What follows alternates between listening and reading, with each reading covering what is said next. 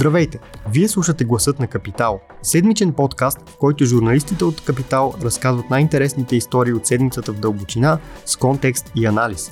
В него търсим и мнение от експерти в сферата на политиката, економиката и бизнеса за важните въпроси на нашето време. Здравейте, уважаеми слушатели! Вие слушате Гласът на Капитал, а това, което чувате е гласът на Илан Запрянов. Едва ли има много български граждани, особено в големите градове, които да не са виждали или дори карали електрическа кола. Същевременно, едва ли има много от тях, които да са собственици на такава. Казано накратко, електрификацията на автопарка върви, но с бавни темпове. В някои пазари, като скандинавските страни, например, скоростта на заменяне на коли на бензин или дизел с такива на ток е по-висока, отколкото в други, но навсякъде става дума за огромно предизвикателство. И за производителите, и за държавите, и за потребителите, които са ограничени от високите цени на колите.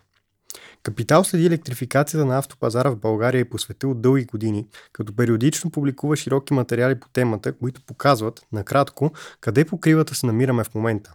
Това е темата на броя на тази седмичния капитал, като имам удоволствие да разговарям по нея с технологичния и авторедактор Константин Николов. Привет! Здравейте! За да очертаем границите, нека започнем от това докъде стигна света с електрификацията и докъде България тотално различни теми, но света през последните години рязко броят на, ще говорим сега за електрифицирани автомобили, които са електромобили чисти само на ток и такива хибриди, плагин хибриди. Те така ги разделят в момента. Дамек хибриди, които се зареждат, могат да се зареждат от контакта. Растежът през последните години е значителен. През миналата година са били продадени 10 милиона такива коли или около 13% от общите продажби на нови коли по света. Тази година очакванията са делът им да нарасне до 18% или 14 милиона общо нови продадени електрифицирани автомобили. Като голяма част от тези електрифицирани автомобили са електромобили, към, към 70% примерно. Изцяло чисти, да, чисти електрически автомобили. България също темповете на растеж са значителни, но от много ниска база, както спомена в твоя увод. Въпреки това, все повече коли всеки може да види в големите градове по улиците. Има електромобили, има една услуга, която в Плодив и в София Спарк се нарича за споделена мобилност, която и ние използваме. И много хора се запознаха с електромобилите покрай нея също така. Защото тя, примерно, има в момента, ще ви излъжа 8, 9 модела различни електромобила в автопарка си, които може да се наймат за кратко. Та в момента, в края на първото полугодие, в България има около 9000 чисто, само електромобили. Хибридите са малко повече, но там не знаем колко са плъгини, колко са меки хибриди. Като 9000 може на някой да се сторят много, но са много малко от целия автопарк, който е към 2,9 милиона леки коли. Това е само суха статистика малко, но да придобием представа колко са електромобилите у нас. Да. Какви са най-големите проблеми пред по-масовото навлизане на електрическите коли? Е, те се знаят отдавна, като през последните години малко по малко се променят. За добро или за лошо, в различна степен. Най-основните проблеми са цената и пробега. Цената все още е висока, пробега все повече се увеличава. Даме колко километра може да измизнеш с едно зареждане – и от друга страна има дългогодишни спорове колко екологични са, но сигурно и до там ще стигнем. Но това не бих казал, че е проблем. По-скоро е проблем за възприемането на електромобилността. Добре, а един от най-големите проблеми, доколкото поне аз знам, е с а, батериите. Всъщност това е нали, да. частта от колата, която всъщност първо, че я прави електрически, второ, че я прави доста трудна за произвеждане, доста по-скъпа. Да. А, как стои въпросът с батериите? Първо, а, достатъчно ли има като суров материал, който да се превърне, суров материал от земята, който да се превърне в а, батерии mm-hmm. и след това нали, въпросите на а, търсенето, на предлагането, на цената? Батериите са основният компонент като цена от един електромобил, между 40 и 50% е самата батерия.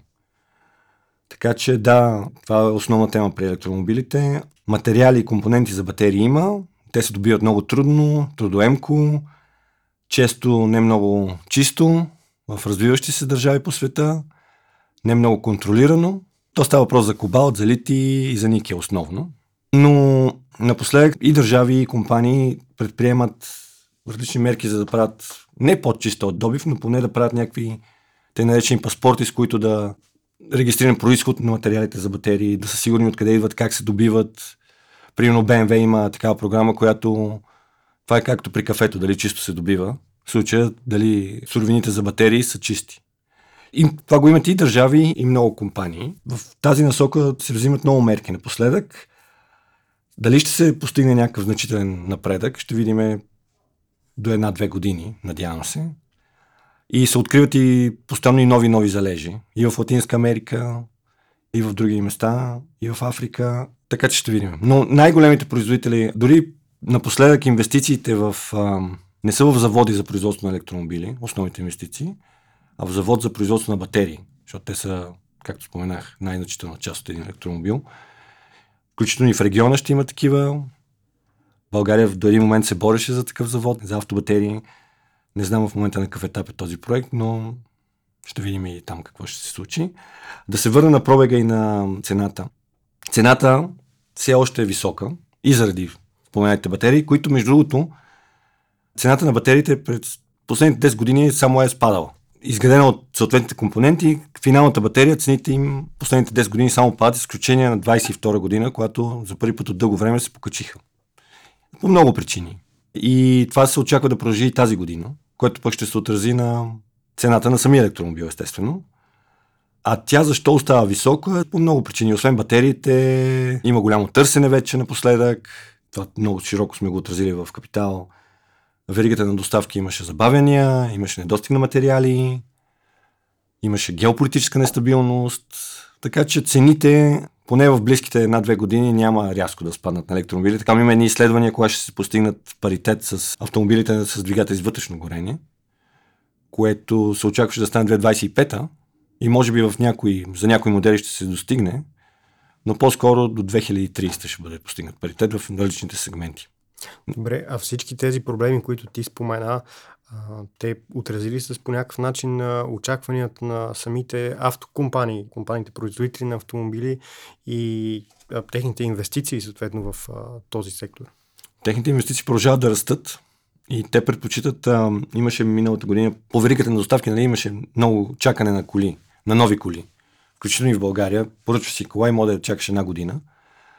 Но те тогава приоритизираха основно електромобилите, защото първо имат по-голям марш там, и второ имат повече компоненти. Залагаха почти всичките си чипове и компоненти в посока електромобилност. Последва успокояване последната една година и в момента чакането не е толкова голямо, но самите автопроизводители продължават да инвестират стотици милиарди, мисля, че над 500 милиарда ще инвестират общо до 2030 година и няма връщане за тях. Много от тях са си посочили определени дати, които спират да произвеждат. Те дали ще се изпълнят е съвсем друг въпрос а, такива модели с двигатели с вътрешно горене. И за тях електромобилността е необратима. Те си представят така бъдещето на, на автомобилния сектор. Налели са ужасно много пари в Налели са много, ужасно много пари. И това е. Да. Сега два въпроса, които са по отношение на евентуално негативите или това, което доста често се среща като аргумент против mm-hmm. електрическите коли. Ти единия го загадна че самото им производство е мръсно, дори и в последствие да не замърсяват толкова, че целият им цикъл всъщност е толкова мръсен, че няма кой знае каква разлика спрямо една класа с двигател с вътрешно горене. Какво показват данните и какво е твоето мнение по въпроса? А наистина, самото производство на един електромобил от батерия до сгубяването, самото сгубяване не е толкова замърсяващо, но батерията е изключително много замърсяваща. Производството на самата батерия е по-замърсяващо от обикновения автомобил. И това беше един от основните доводи на критиците на електромобилността последните няколко години, е, че тези коли въобще не са толкова чисти, колкото ги изкарват. В които има доза истина, между другото, твърдения и коментари. Но вече има много такива пълноценни изследвания на, на целия жизнен цикъл на един автомобил, като се сравни, независимо какво електричество използва, дали ядрено, дали от възобновяеми източници или от въглища, като се вземе целият жизнен цикъл на един електромобил и на една подобен модел кола с двигател с вътрешно горене, електромобил определено е по-чист. тук идва обаче втория аргумент, който е, че а, електромобилите, понеже са коли, които се задвижват от батерии, също имат един доста по-къс а, цикъл да, на живот е. спрямо колите с а, вътрешно горене. Да, и тук идва и въпрос за рециклиране на батериите и как ще бъдат употребявани после. Това, между другото, беше един от основните доводи на един британски комик Ролан Аткинсън в един негов коментарен материал в The Guardian, в която той казва меден един месец с електромобилите свърши, а той самия се описва като такъв пионер, едва ли не е потребител на, на електромобил, си е купил от ранните години. И неговия довод е точно това, че първо батерията издържа малко на 10 години, второ не са толкова чисти колкото ги изкарваме и трето е по-добре да чакаме други иновации, като водородно гориво, синтетични горива и т.н. Много от твърденията му бяха широко коментирани в сектора, в автосектора. Някои бяха опровергани. Но да, рециклирането също е голям проблем, но примерно ЕС сега от няколко години има а, мерки за всички батерии, които се продават в електромобили в ЕС. Трябва да са 50% рециклируеми когато бъдат извадени от употреба, да им се намери приложение. Този дял ще стигне до 65% следващата година или последващата, до 2025 мисля. Така че се взимат мерки в тази посока и се правят изключително много иновации също и, и изследвания в тази посока, така че както и в а, самата технология за самите батерии. Те са още литиево-ионните батерии си имат някакъв капацитет и, и един таван. Колкото и да иновации да се правят там, те няма да станат много по-ефективна технология, отколкото са в момента. Но се правят страхотни изследвания в, въобще в батерийните технологии и следващите години ще видим такива. И съм убеден, че ще видим такива. Аз съм по-скоро оптимист за ефективността, за замърсяването и за рециклирането, че ще станат много по-добри, отколкото са в момента. И за финал, а, по отношение на инфраструктурата, друг един по-скоро потребителски страх. Това, между другото, също е една от а, то се нарича такъв anxiety, когато си купуваш електромобил, нали? Точно така. Пробег, цена и къде ще го зареждаш. Като тръгнеш на дълъг път, дали да, в следващите също. хикс километра ще има а, да, станция, да. пък дали там ще чакаш един час да го зареждаш, два часа да, да го зареждаш. Така, така. Как изглежда ситуацията с инфраструктурата за зареждане в Европа и в България? Различна е. Много различна е картината, както и при самите електромобили в отделните страни. В Западна Европа естествено има много повече електромобили и много повече зарядни станции съответно. В Източна Европа е друго съотношението. Има едно изследване, ние сме го цитирали в нашите текстове, че за да е ефективно ползването на електромобили, на 6,8 електромобила трябва да се пада една зарядна станция.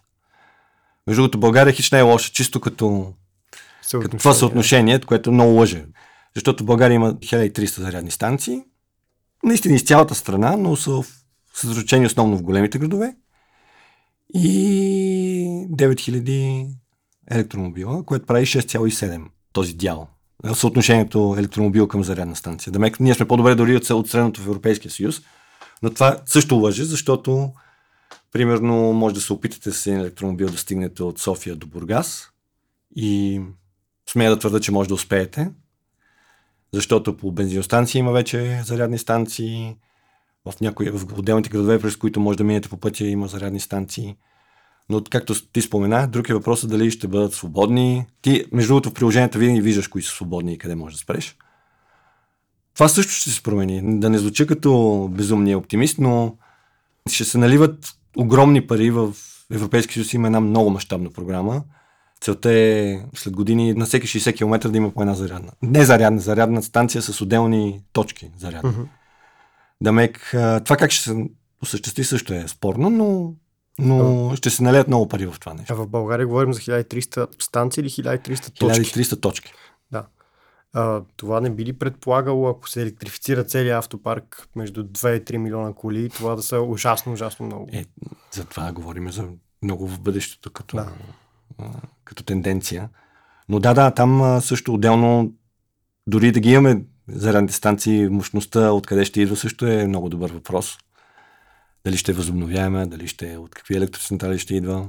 Наскоро беше обявена една програма на Европейската инвестиционна банка, която кофинансира програмата на L-Drive, които са компания заедно с Парк.